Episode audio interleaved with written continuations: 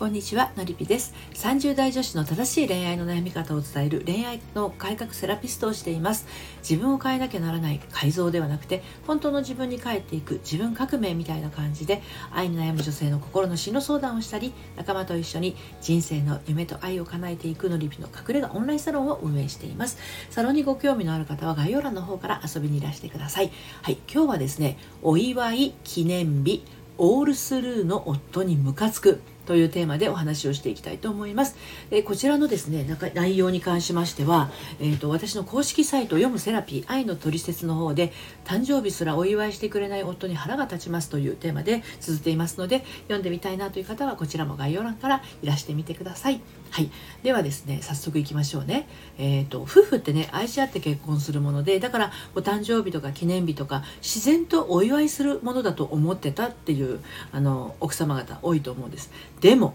うちの旦那さんは全然そんなの気にも留めてくれない。こっちが今日何の日って聞いてもわからない。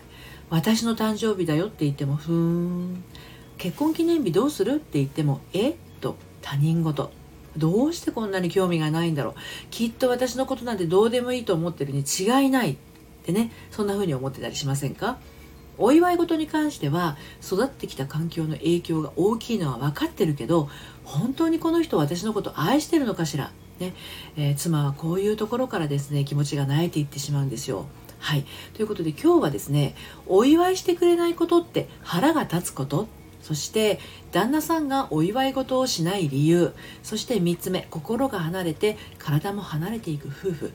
ということで分けてお話をしていきたいと思います。まず最初にお祝いしてくれないことって腹が立つことなんですね。はい。これはお祝いをしてもらえてない奥様方にお伺いしたいですね。腹が立つことがどうか。いやもちろん腹も立つと思うんですよね。愛する妻を祝う気持ちもないのかってね腹が立つ気持ちもあると思います。ただ腹が立つだけではないんじゃないかなってね私はそう思うわけですよ。その本当の気持ちこそがあなたの本心です。もちろん腹が立つ気持ちもあっての本心なんですね。でもあまりにも腹が立つという思いに包まれているので本心が埋もれてしまってるんですね。この場合もしかするとなんですがお祝いしてもらえない私かわいそうとかお祝いもしてもらえないなんて私悲しいこういった思いが潜んでいませんか？ね愛し合って一緒になった旦那さんにお誕生日おめでとうの言葉すらかけてもらえない自分のことを思う時それは腹が立つっていう思いに包まれた悲しい気持ちが潜んでいたりしませんか？ということなんですね。はい、でそして旦那さんがお祝い事をしない理由についてちょっと考えてみたいんですが、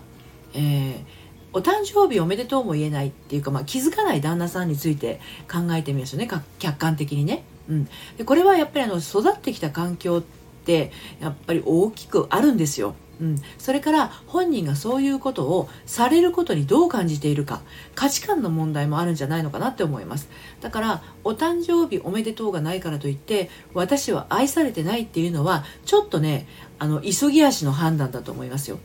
愛の形って一人一人違いますからね。はい。で旦那さんがお祝い事をしない理由って、まあ、次のようなことが考えられます。4つ挙げますね。1つ目旦那さん側にそういう経験値が生まれてこの方ない。2つ目そういうことをすることにもされることにも旦那さんが喜びを感じていない。3つ目楽しさ喜び価値を感じていないことだからどう対応していいかわからない。4つ目妻が喜ぶと思えていない。いかがでしょうか？うん、あなたにとっては夢見るほどのお祝い事が旦那さんにとっては取るに足らないことでもっともっと言うとねそこで愛情確認してほしくないということにもつながるのが分かりますでしょうかね。そして最後の一つ妻が喜ぶと思えていない。これ結構重要だと思いませんか？妻が自分と一緒にいて普段から幸せそうに感じないように思える。そう旦那さんが感じていたら旦那さん側からどうアクションを起こしていいか分かんないんですよ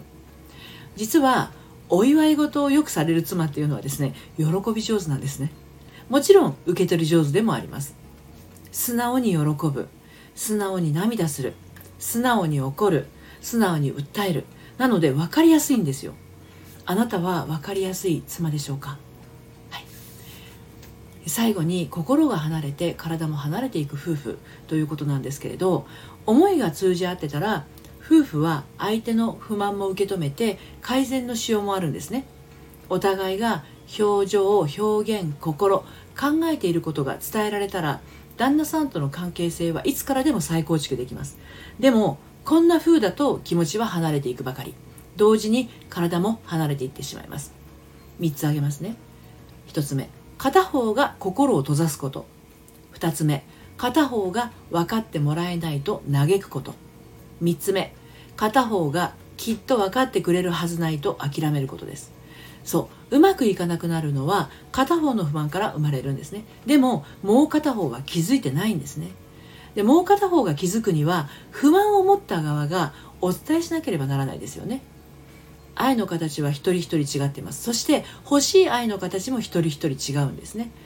でこの愛の形っていうのは親からあなたへ受け継がれてきたものであなたが成長するにつれてあなたオリジナルの形となってあなたの愛する人へと受け継がれていくんですね。だけどあなたが愛を受け取り損ねてしまっていたらあなたのオリジナルの愛を作る手前で素材が集まってないんですね。つまりあなたが自分を愛するエネルギー不足になると人に分けてあげられるだけの愛が手元にないことになります。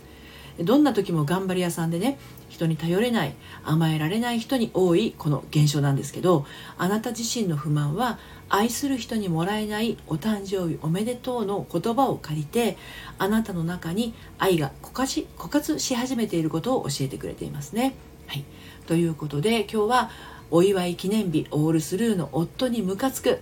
誕生日すらお祝いしてくれない夫に腹が立ちますということでお話をしてきましたがそれ本当に怒っているの？腹が立ってるの？っていうことなんですね。その中には悲しみが潜んでいませんか？っていうこと。そしてあなたの不満やそういった思いというのはちゃんと表現をしていますか？